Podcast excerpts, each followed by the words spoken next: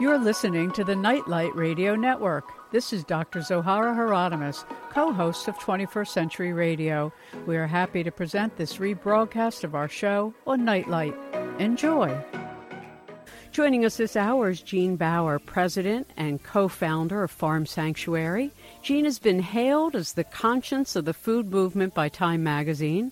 He and Farm Sanctuary remain solidly committed to their mission of ending cruelty to farm animals and promoting compassionate living through rescue, education, and advocacy efforts.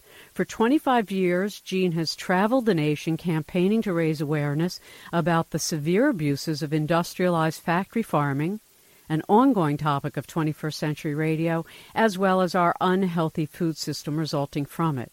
This causes misery, as we have recorded many times on this program with wonderful educators. It causes misery to animals, animal workers, the environment, and ultimately the consumer and human health. Gene, thank you so much for joining us. Absolutely. It's great to be with you. Well, Farm Sanctuary's work is so impressive, and I think it would be interesting to our audience if you told them how you began this work so long ago and what you did at the very beginning of your effort. You know, sure. Well, we started back in 1986, so this is our 25th anniversary. And back in 1986, there was not a lot of attention being focused on factory farming and our industrialized food system. So I felt it was important to see firsthand what was going on. So we actually started visiting farms and stockyards and slaughterhouses to document conditions and take pictures and, and videotape. And we would literally find living animals thrown in trash cans or living animals thrown on piles of dead animals. And we could not leave them there, so we started rescuing them. And at the time, we were operating out of a donated space in a row house in Wilmington, Delaware.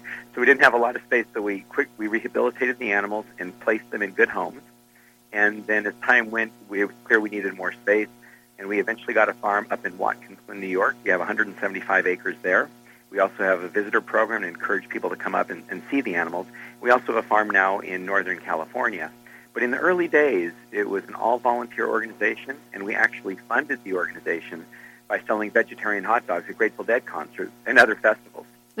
I saw that and I went, "Oh, great, a man after our own heart." And and so when you began this work, I mean, there were so many of us who came into this awareness at the same time in the 70s. You know, they could call us the the children, the boomer children or whatever, but I think the awareness was almost within our culture, and many people became vegetarian, but that didn't seem to impress the rest of society. How have things changed in these 25 years? Well, I think uh, in this past 25 years, people have really come to recognize the importance of our food choices, not only for ourselves, but for other animals and for the planet. You know, in our country today, we are facing huge health problems, and, you know, heart disease and cancer are the top two killers, and the risks of both can be seriously lessened by shifting towards eating plants instead of animals.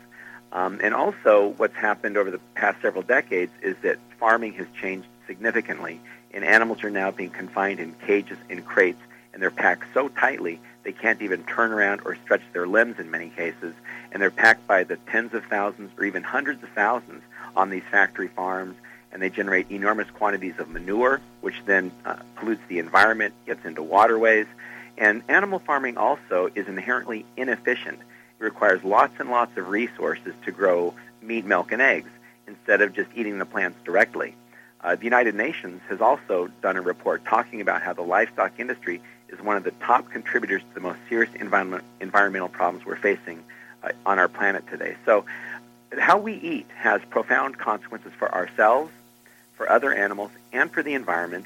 And I think as time has gone with the internet and with more and more information available, people are starting to, to see uh, the way these animals are treated, and it doesn't feel right. And people are shifting away from eating factory farm products, and increasingly people are shifting towards eating healthy plant foods. And, and that's, I think, really the best nutritional advice is to eat whole foods and mainly plant foods.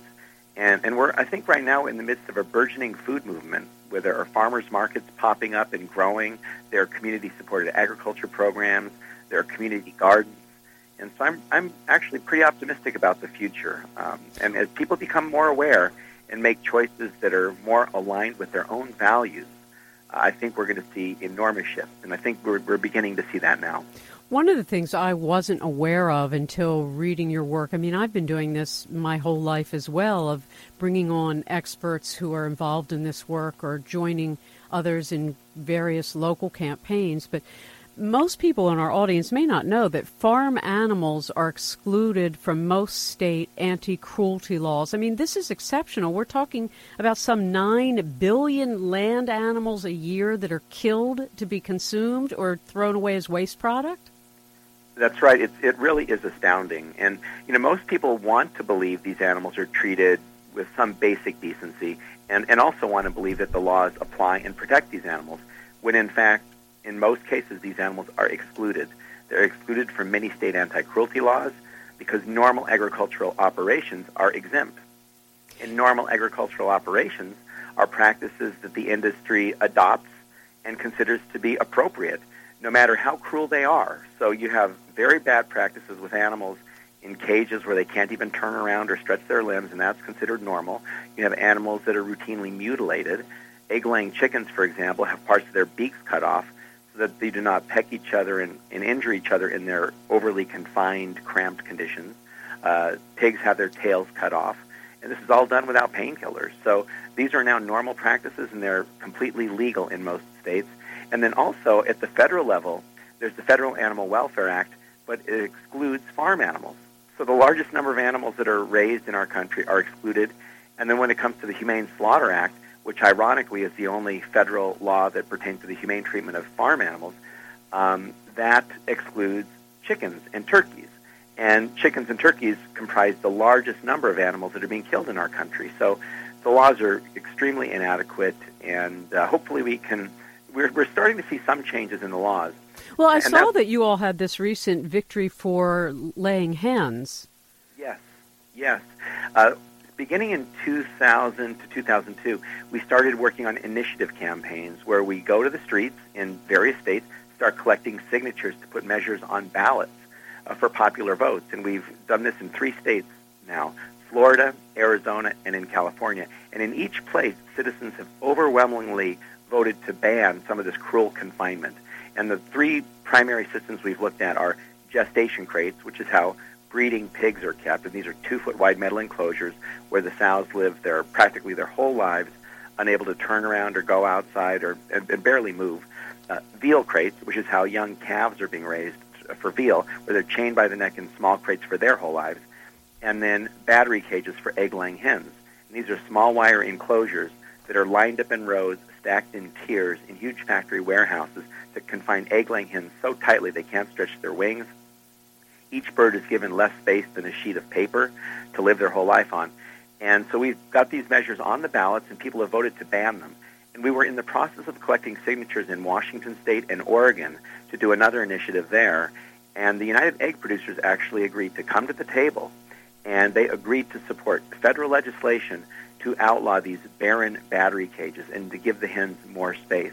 And and so, I think you know that it's so important to understand, and I think for anybody in our audience who has never looked at pictures, and I can promise you that rather than I describe them to you, you should see them. Go to www.farmsanctuary.org. Again, www.farmsanctuary.org. You have done a magnificent job at Farm Sanctuary in in making this information so available and you go through the hens, the cows, the pigs, the fish. I mean, all of the kind of living animal life that we consume as practice rather than really understanding the consequences, not just to the animals, but also to ourselves, the environment, and I have to say, to our conscience, you know, to the whole way in which a civilization does or doesn't progress. It's so true. What we do to other animals says more about us than it says about the other animals, actually. Of course. And, you know, Mahatma Gandhi said you can judge the moral progress of a nation by its treatment of animals, and I think that's really true. When you have animals that are so helpless and so much at our mercy, and when we treat them so badly, um, you know, that that's not that's not good for anybody. And I think it, it it requires us to be callous. It requires us to lose our empathy and our conscience, and that's a real problem. It is, and we see it in the way wars are waged because people become unconscious from the very start, both from how we go about looking at what's on our table to how we might treat others that are the other. To me, it's a syndrome of other, that if it's not us who's having pain, it's not pain that matters. And yet, when you look at the systematic agreement by workers, by factory owners, by agribusiness, by our Congress, by the lobbyists that say this kind of torturous, systematic ruination of the animal kingdom, human life, and the environment is quite okay. So let's talk about where the quite okay comes from. Is it economics? I think economics are a big part of it. Um, I think habits are another part of it where, you know, on these farms, bad has become normal. And the animals have been increasingly confined. Uh, and, and it's all, it, it, if they're confined and they're not exercising, they put on weight more quickly. So that's one of the economic reasons that these animals are packed so tightly.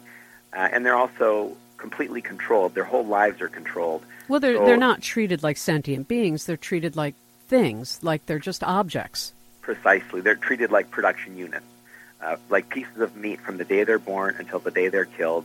And the goal of industry is to get them to grow as fast as possible so they reach market weight as fast as possible with as little cost as possible. Right. So confining them is one way to do that. Feeding them antibiotics is another way to do that. And so antibiotics, half of the antibiotics produced in the U.S. are fed to farm animals. Which then goes into our bodies. Yep. And our sure waterways.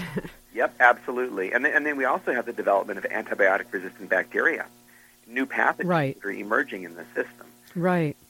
And and so when you started looking at all this, I mean, as a fairly young man, you've committed your life now 25 years and more to this. Obviously, more and more people have contributed to it. Is there any, you know, I always think it's our children who, if we can educate them, I mean, you show a picture to a child at the age of six or seven of how pigs are treated or cows are treated, and they'll never eat meat again. But getting that picture into the school system is almost impossible.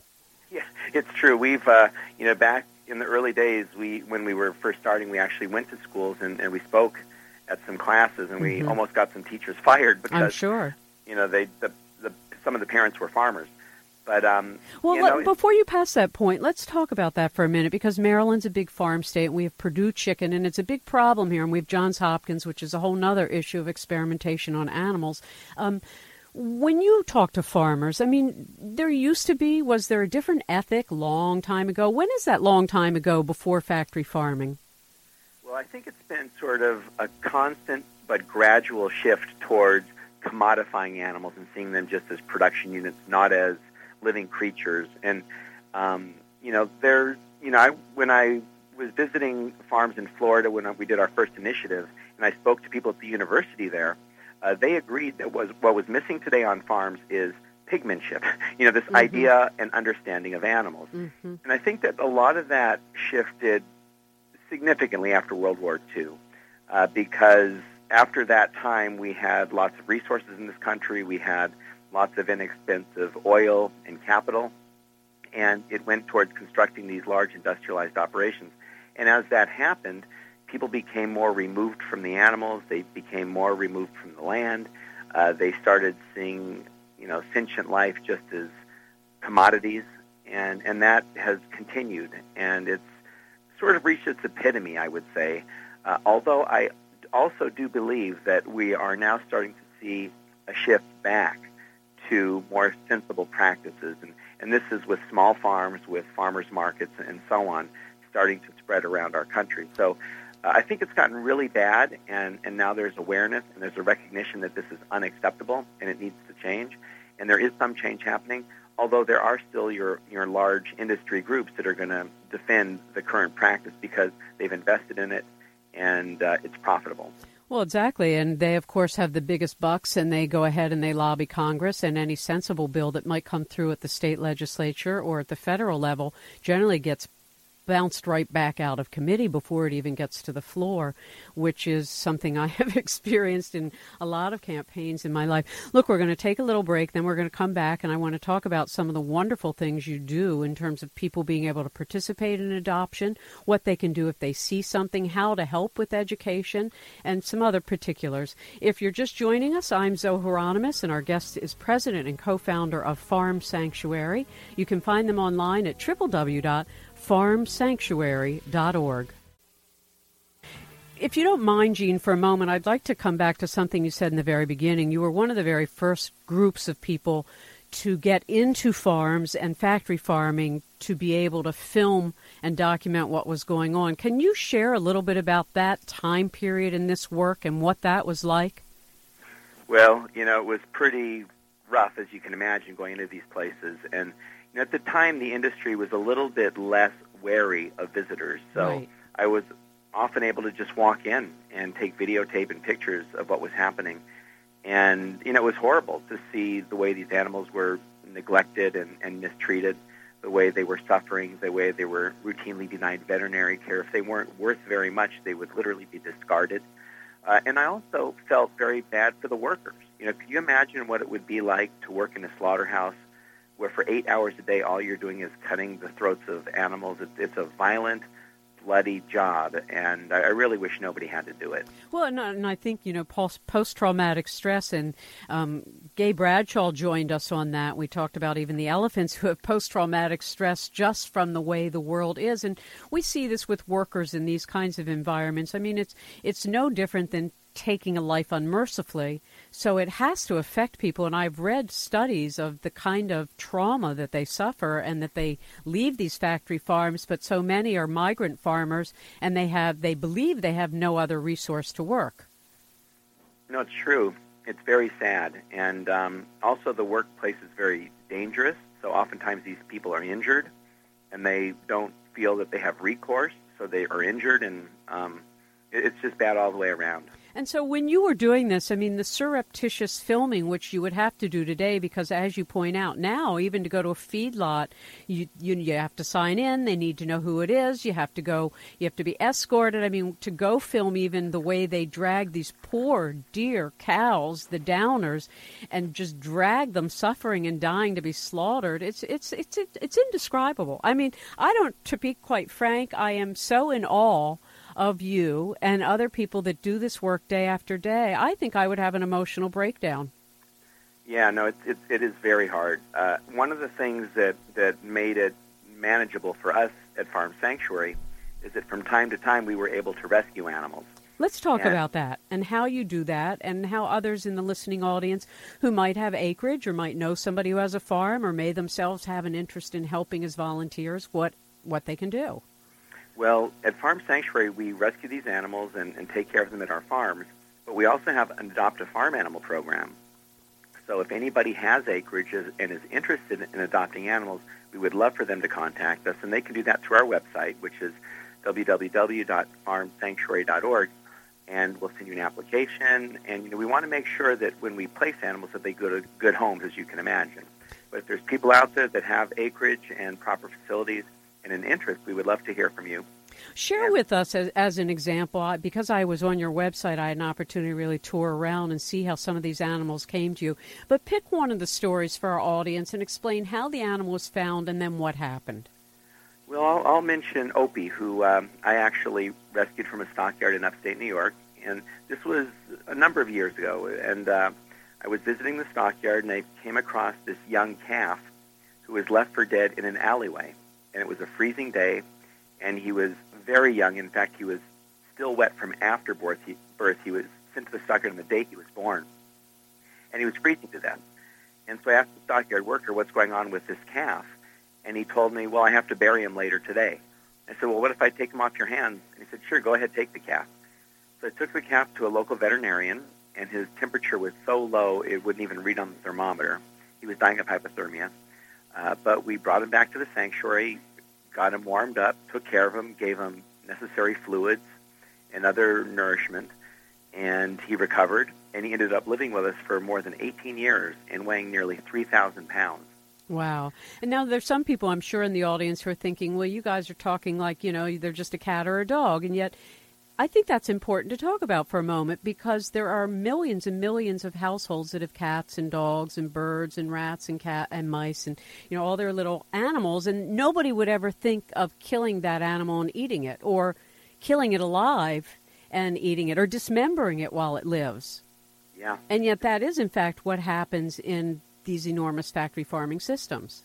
You're absolutely right. And, and I think the reason is that when people get to know these individual animals, whether they're cats and dogs or other animals, you understand that they have emotions, that they have uh, personalities, basically, that they have likes and dislikes, that they develop relationships with other animals and with people, that they're not really that different than us. And the same could be said of cows and pigs and chickens and turkeys and these other animals that have been unfortunately exploited terribly and then slaughtered and then consumed in our country for decades or for more than that. So one of the messages of Farm Sanctuary is that these animals have feelings just like cats and dogs and other animals. And that's a big part of our sanctuary work is to encourage people to come and meet these animals, get to know them, look into their eyes, spend some time with them, you know, watch how they interact with each other and with us, and get to know them, connect with these animals. And, and when that happens, uh, the idea of killing them doesn't appeal very much. And, uh, you know, most people have empathy. Most people care about others. Most people don't like to see cruelty. And uh, unfortunately, when it comes to farm animals, though, most people just don't spend much time with them and don't know. And at the same time, we've had this incredible decimation of the small farm, really the backbone of our agribusiness in this country. Um, yeah, as I joke, and many real uh, serious scholars have said, yeah, it got all replaced with methamphetamine labs. Yeah. And yeah, I mean, there's really these horrible stories. I'm going to have a guest on who's written a book about the demise of a, a town in um, Iowa because of that. I'm being told we have to take a little break. So, Gene, you hold on to our audience. Go in the meantime to www.farmsanctuary.org. That's www.farmsanctuary.org, and we'll be right back. So, I wanted to come back, Gene, to something you said about education and how we can make changes. For those in the listening audience, you mentioned that, for instance, you have an adoption program. What else does your website present that they can utilize, whether they're school teachers or grandparents, in really helping the next generation appreciate that they can make a change that's profound on all levels? Yes, well, on our website, there's lots of information about what happens to animals on farms. So, for people interested in learning more about our food industry, that information is available. We also have information and heartwarming stories about individual animals who live at Farm Sanctuary uh, that people can check out. And we have pictures and videotape of both, you know, happy animals at Farm Sanctuary and of unhappy animals that are being mistreated on factory farms. And there's also lots of information about plant-based eating uh, and shifting away from our st- typical American diet which is very heavily laden with animal foods and which is bad for animals and it's terrible for us and terrible for the environment. So there's information about shifting our diets and eating in a way that is healthier and also that is more aligned with our values. And I think that's a very important point is that most people are unwittingly supporting a cruel factory farming system without really thinking very much about it. So we encourage people to think about their food choices and to become mindful of them, and then ultimately to make choices that they can feel good about that are aligned with their interests. And, and that would mean, I think, in most cases, if not all cases, shifting away from factory farming and towards eating more plant foods. Now, the industrialization of our food supply came along with the large uses of insecticides and fungicides and all these leftover products from aluminum and other things out of World War II. And when you look at even the devastation to our topsoil, people say, well, you know, you can't get the nutritional needs that you have, either it's protein or, or minerals from the plants. And then they make an argument for, but if you eat an animal who has eaten some of these things, you get what you need. So for somebody in the audience who might not really appreciate that, even if they reduced meat eating to once a week, what a difference it would make in their health and this process. Oh, absolutely. I mean, I've been a vegan since 1985, and I get everything I need from plants instead of animals. Some of our, our the best athletes ever have trained as vegans and done, done their best work and their best times as vegans. For example, Carl Lewis, the Olympic athlete, he did his best times uh, in track when he trained as a vegan. Uh, Dave Scott, who has won the Ironman triathlon more than anybody else in, in Hawaii, uh, trained as a vegan. So, you know, you can get everything you need by eating plants instead of animals, and uh, you can also perform at a very high level athletically that way.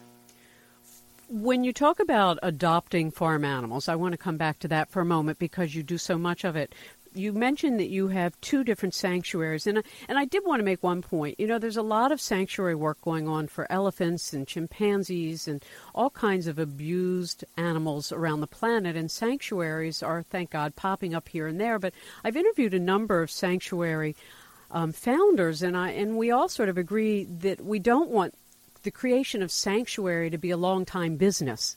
It's kind of like the short term interval until we can make living a sanctuary. I love the sound of that. Yes.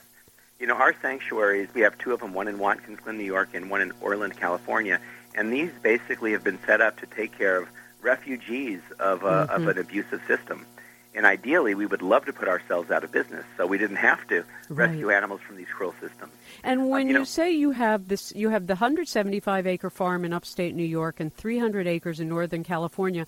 How many animals and what kind of animals are on the farms? Well, between the two farms, we have nearly a thousand animals right now, and that includes cows, pigs, chickens, turkeys, ducks, geese, sheep, and goats. And we have some donkeys at our farm also out in California. And these animals, once they come to us, get to live out their lives. Uh, they're our friends, not our food. And people are welcome to come visit. We have events at the farms. We have overnight cabins where people can actually come and stay overnight at Farm Sanctuary and wake up and look out off of their porch and see pigs out there rooting in the soil and see cows out grazing. They can see happy animals on a very peaceful farm. It's a, a very beautiful experience. Do the cows get milked? Do the goats get milked? Is cheese made? Or is this simply a place where these animals rest until they live no longer? This is a place where the animals simply get to be who they are. Mm-hmm. And so we don't generally need to milk them. And the reason is that the only time that a cow would have milk or a goat or other mammal would have milk is if they've given birth. Right. And then they start lactating. And that's why on dairy farms today, these cows are forced to have a calf every year who's taken away from them. And then the calf is raised for veal if it's a male, and if it's a female, will be raised to become a milking cow. And then the cow's milk is taken and sold for people, of course. Um, but on, at Farm Sanctuary, if an animal comes in pregnant, uh, she'll be allowed to give birth and her and nurse her young so um, those are times when we would have lactating females.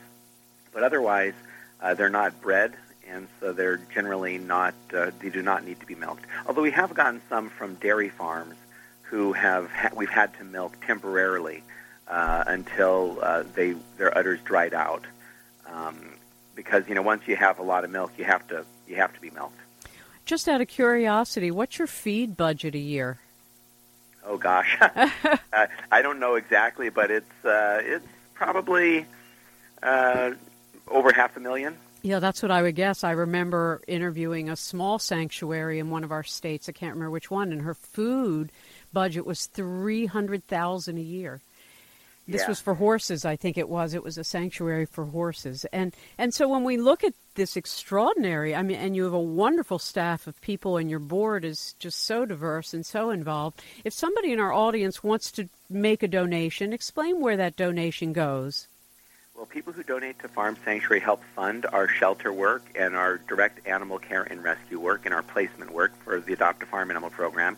And they also help fund educational efforts and advocacy efforts. Uh, in addition to caring for animals, we want to raise awareness and encourage citizens to eat in a way that is more sustainable and more humane. And we also want to change laws to protect animals from cruelty. And we've had some success there. We've been able to pass laws to outlaw some of the worst confinement systems in a handful of states. And so we're now working on federal legislation, and we'll keep pushing for that as well. So uh, donations to Farm Sanctuary fund our rescue, education, and advocacy efforts. Now, I understand that there's going to be the first national conference to end factory farming for health, environment, and farm animals. Who can go to that? Oh, we invite everybody to come. Come. Anybody who's interested is welcome to attend. And we have a website, which is www.factoryfarmingconference.org. And our intent is to raise awareness about this problem, to engage people and to empower people to go make a difference when they when they go home from the conference. As you pointed out, CSA's community supported agriculture, community gardening, small sustainable farming is really enjoying a renaissance in this country. And, you know, I always sometimes wonder why we don't have sort of bond investments for these kinds of things for earth care careers, you know, for animal care careers. Is there is there any part of the world that you can point to and say, look, these guys do it right? Is there a model for right the right way to do this? It's a really good question, and um, unfortunately, I cannot come up with a model uh, uh, in, a, in, in any nation. I think that we're seeing some models popping up in the United States in certain communities where we have community gardens and we have even in some schools there are gardens. So uh, there's starting to be some really good examples that I think will continue to spread uh, because they make so much sense. Where people are getting healthy food, they're getting local food uh, that's very affordable, and they feel good about it. You know, it's, it's really nice to go out in the garden and, and pick your food and eat it. It's something really satisfying about that direct connection to earth and to our sustenance. Yeah, I agree. You know, a few years ago, I was trying to get a, a book to a publisher, and I hadn't heard from them, so I assumed it was a rejection. And I said, okay, I know what I'll do this year. Let's start a farmette. and so, indeed, of course, the publisher came back about three weeks after I'd started it and said yes to this book. So there we are building a farmette the, with our hens, and we're having eggs. And you know, it was a, it was a it was a big learning experience. And now we have hens who are no longer laying eggs, and they're just going to stay with us until they live no longer. And Very somebody nice. said to me, but that's like having pets. I said, well, they're really not pets, but they're sentient beings, and we love them and we take care of them. And, Yeah, you know, I don't, when people say, well, what's the point? All I can say to them is, well, we care for them because they, they're alive. Exactly.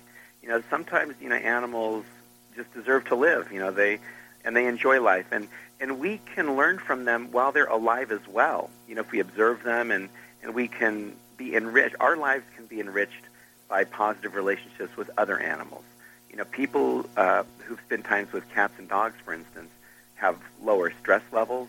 Um, sometimes when when cats and dogs visit hospitals, they really help people who are injured or ill or suffering. So our connection with other animals, and if it's a positive connection, can really be good for us emotionally. When we look at also the relationship, this sort of trans-species communication that happens, I love that term that in trans-species psychology that Gay Bradshaw and some others um, have really brought into the psychological awareness movement is that this is a whole earth relationship. We're not just talking about how to be nice to chickens and how to be nice to pigs. What we're talking about really is the overall system in which we treat the life of the earth and all life on the earth. That's so true. It really has to do with our attitude towards other animals and the earth and our relationship with other animals and the earth. And the question is, is it a relationship based on exploitation and cruelty and continuing to extract value, extract raw material? Uh, or is it one where we invest, where we live in a more symbiotic way, where we are have empathy and compassion to other animals and to the earth, and you know, frankly, take more responsibility for our behavior Mm-hmm. and and behave in a way that we can feel good about. Because right now, the way we're treating animals on factory farms is atrocious, and most people say, "I just don't want to know. Don't tell me about it." Right, that's, that's exactly not right. taking responsibility. hmm Yeah, I've always thought, you know, if they just put a picture of what it really looked like on on the McDonald's hamburger of what the cow went through, how many people would still line up to buy these fast food? And I've interviewed a number of people, including John Robbins, over the years about the enormous amount of um, change in agribusiness as a result of fast food. That it's basically fast food farming. Yes, it's mass, mass production, cheap food paradigm. hmm But but you know, this cheap food actually comes with some significant costs that we don't adequately account for, and and our health care is one of those huge expenses. Exactly. Plus a diminished life, a quality of life. I mean, I joke that now when we, when I first became vegetarian back in 1972, I think, and as a dancer traveling the country, there was never anything to eat. And no matter where you went, you couldn't. You had to go to a foreign restaurant basically to find some grains and some vegetables. Whereas today, it's true. You can go anywhere in this country and eat a healthy vegetarian diet and a good one. Yes, it's getting easier and easier. It's, it's so wonderful. There's lots and lots of new vegetarian restaurants in Baltimore, in New York, in LA, uh, and even in places like Omaha, Nebraska, you can get vegan food. So it's, Mm-hmm. it's really spreading. It's really positive to see. You know, uh, I interview so many wonderful pioneers, of which you are one. And one of the questions I love to ask them, from astronauts to uh, you know people who do film or whatever, how has this work changed you, Gene? Well, you know, when I first started doing it back in 1986, I had a general idea of what was happening and that this factory farming industry was a problem. But as time has gone, my convictions have actually deepened, and my dedication to this has become stronger and stronger. Uh, but I've also, I think, become more patient and more understanding of people that are engaged in these businesses. Um, you know, oftentimes people start working at factory farms or investing in them or setting them up even because they believe it's a good thing to do. You know, farmers are hardworking people and, and they, you know, they want to do well. Mm-hmm. So it's really about education and reaching people and, and being compassionate, even to people that you feel are doing really bad things, and just you know trying to find alternatives and and and try to appeal to people's better natures. So Well, and I think that's a really key thing. I remember as a young activist, we were always screaming and yelling at the others as the horrible things they were doing, and it took some real maturing to appreciate exactly what you just said. Of that, people generally, when given the right information, will make the right choice, and it's about having compassion for those who have a different perspective and a different lifestyle than your own, but how to find some middle ground that brings everybody to a better place. Exactly. It's, really about finding common ground Mhm. and and I think rooting our efforts in, you know, people's better angels. You know, most Mhm. people are compassionate. Most people don't like cruelty. Most people do have empathy. Most people want to live on a planet that is healthy and is not being polluted, where resources are not being squandered. Most people would rather be healthy instead of dying of heart attacks. There, there's also, I understand that you have been just returning, I guess, from Chicago, or maybe you've not gone yet. For there's an annual walk for farm animals. That's right. We're doing these Walk for Farm Animals events all over the country. I just came back from Chicago. In fact, I just arrived back here in Washington, D.C. today. Thank you for joining us after that. Oh, I'm so glad to do it. And to find out about it, people can go to the website, which is www.walkforfarmanimals.org. And you can sign up there, and the more people that participate, the better. It's going to be a really great event, a very positive event. And we're just joining together to raise awareness and to raise funds for Farm Sanctuary's work. Oh, that's wonderful. Okay, everybody has an opportunity to actually take part and stand up for the uh, for the animals that can't speak for themselves. And if you were to sort of, you know, cast the fairy dust across the nation, what would this change look like? I mean, if if if we were really able to forecast, if you were, a diminishment of this in this really this um, butchery and unmerciful treatment of animal life, how do you think that would affect other parts of our society? Oh, I think it could be profound. And, you know, what I envision is a world where we're living with other animals in a peaceful, humane way, where we're not killing and exploiting them for food. And the way we would be getting food is through small, local farming operations.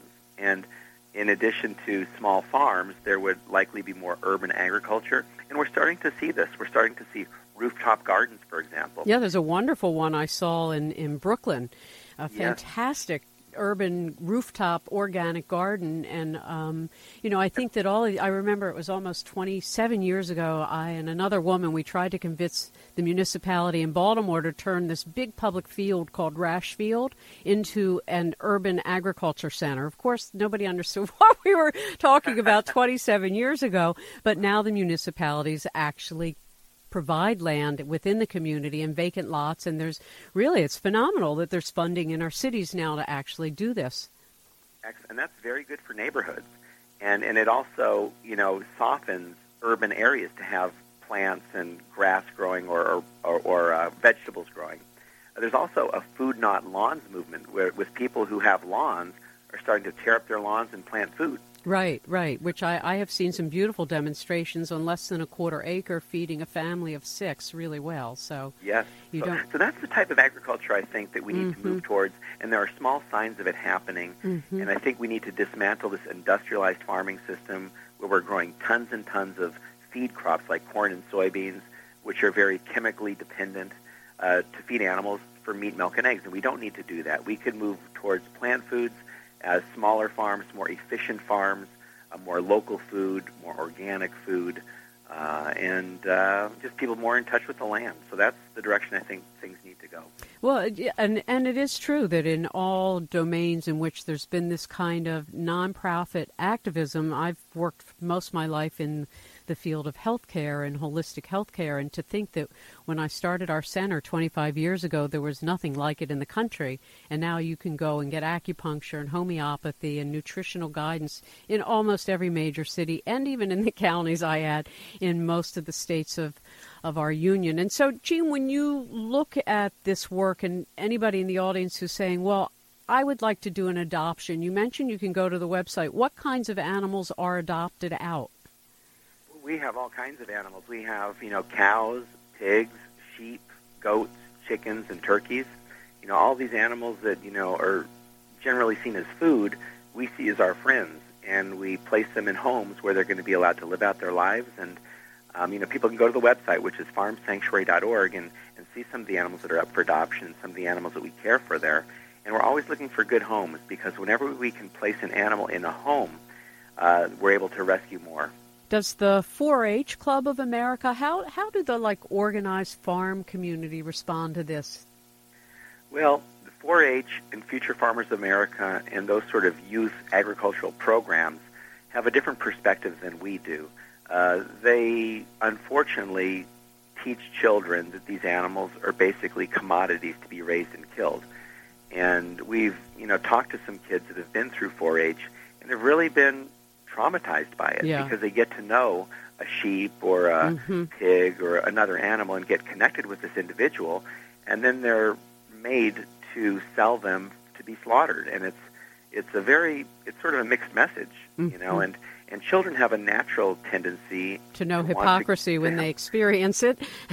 I used to interview the 4-H club every year at the Maryland Fair, and I would always say to them, "I don't know how they do it. I could never have done it. I had a goat, and I had, you know, a lamb, and we didn't eat them, and we didn't. Yeah. They were pets. I mean, literally, because my mother, you know, just wanted us to have exposure, and we all loved animals. I just don't understand how anybody can do it. Yeah, no, I don't either. And that's, you know, one of the problems with 4-H and Future Farmers of America. Although they do now have programs where people can learn about growing plants and Mhm. quilt making and other sorts of crafts. So it's not all bad, but when they take animals and and basically desensitize children to see these animals as as just pieces of meat to be slaughtered, that is a problem in my view. hmm It's an interesting challenge that we all face. I mean, in almost every domain in which we do air work, everybody's working to create some sort of new paradigm of consciousness where the consciousness matters, where our relationship to all life is is the work. It's not something afterwards, but that is the work. The journey of how we treat the earth and how we treat each other and how we treat the animal kingdom is the work of living. So true, and, and to do it mindfully and thoughtfully and in a way that we can feel good about that is empathetic and is compassionate and is not harmful to other animals, to our not harmful to our bodies or to the earth. And just living in a way that is aligned with our values and aligned with our interests and leaves a lighter footprint on the planet. And uh, it, it, it's, it's very empowering to, to, to go that direction. And uh, as you say, it happens every day. It, it's just the way we live our lives. And you know, Gandhi said, you know, my life is my message, and you know, he's also said, be the change you seek to, in the world. And I think it's so important for each of us just to think about how we live and to make choices that we can feel good about, that are aligned with our values and our interests. I, I agree with you entirely, and it's interesting because there have been different stages in my life. I've been an activist in many different fields, but there was a time that I had to, after covering current events for 10 years, really have taken the last 10 years in a very spiritual retreat and studied Kabbalah, and I've written two books, and now I'm sort of coming back out into the into the world of, of doing from day to day in, in various nonprofit sectors, and I work with a wonderful farm here in Maryland called Kayam Farm, which is at the Pearlstone Retreat Center, and they have brought to it the Jewish texts of teaching about how you treat animals, as well as an understanding of the natural cycle of of how to do small sustainable farming. They have a great garden and they have anyway, it's a it's a wonderful movement that really is happening with lots of people in their 20s and 30s and young homesteaders who are really trying to live a conscientious life. Look, we have just about a minute left. Is there anything else you'd like to share with us? I guess I would just encourage people to go to the Farm Sanctuary website, which is farmsanctuary.org, and just to, to recognize how important our food choices are. The way we eat is perhaps one of the most important decisions we make every day. It has profound impacts on other animals and on the earth and on our own health. And uh, just being thoughtful about it uh, and, and doing what we feel good about can make a world of difference. Well, I want to thank you. And again, remember, ladies and gentlemen, there is going to be the first national conference to end factory farming for health, environment, and farm animals. You can go to www.factoryfarmingconference.org. And I want to thank you for the tremendous work you and your organization do and for taking time after such a busy day today to join us. Oh, thank you so much. Really appreciate the opportunity. 21st Century Radio is produced by Hieronimus and Company. Our executive producer and research assistant is Laura Kortner. Our engineer is Noah Dankner. I'm Dr. Zohar Hieronimus, and we hope you enjoyed the show.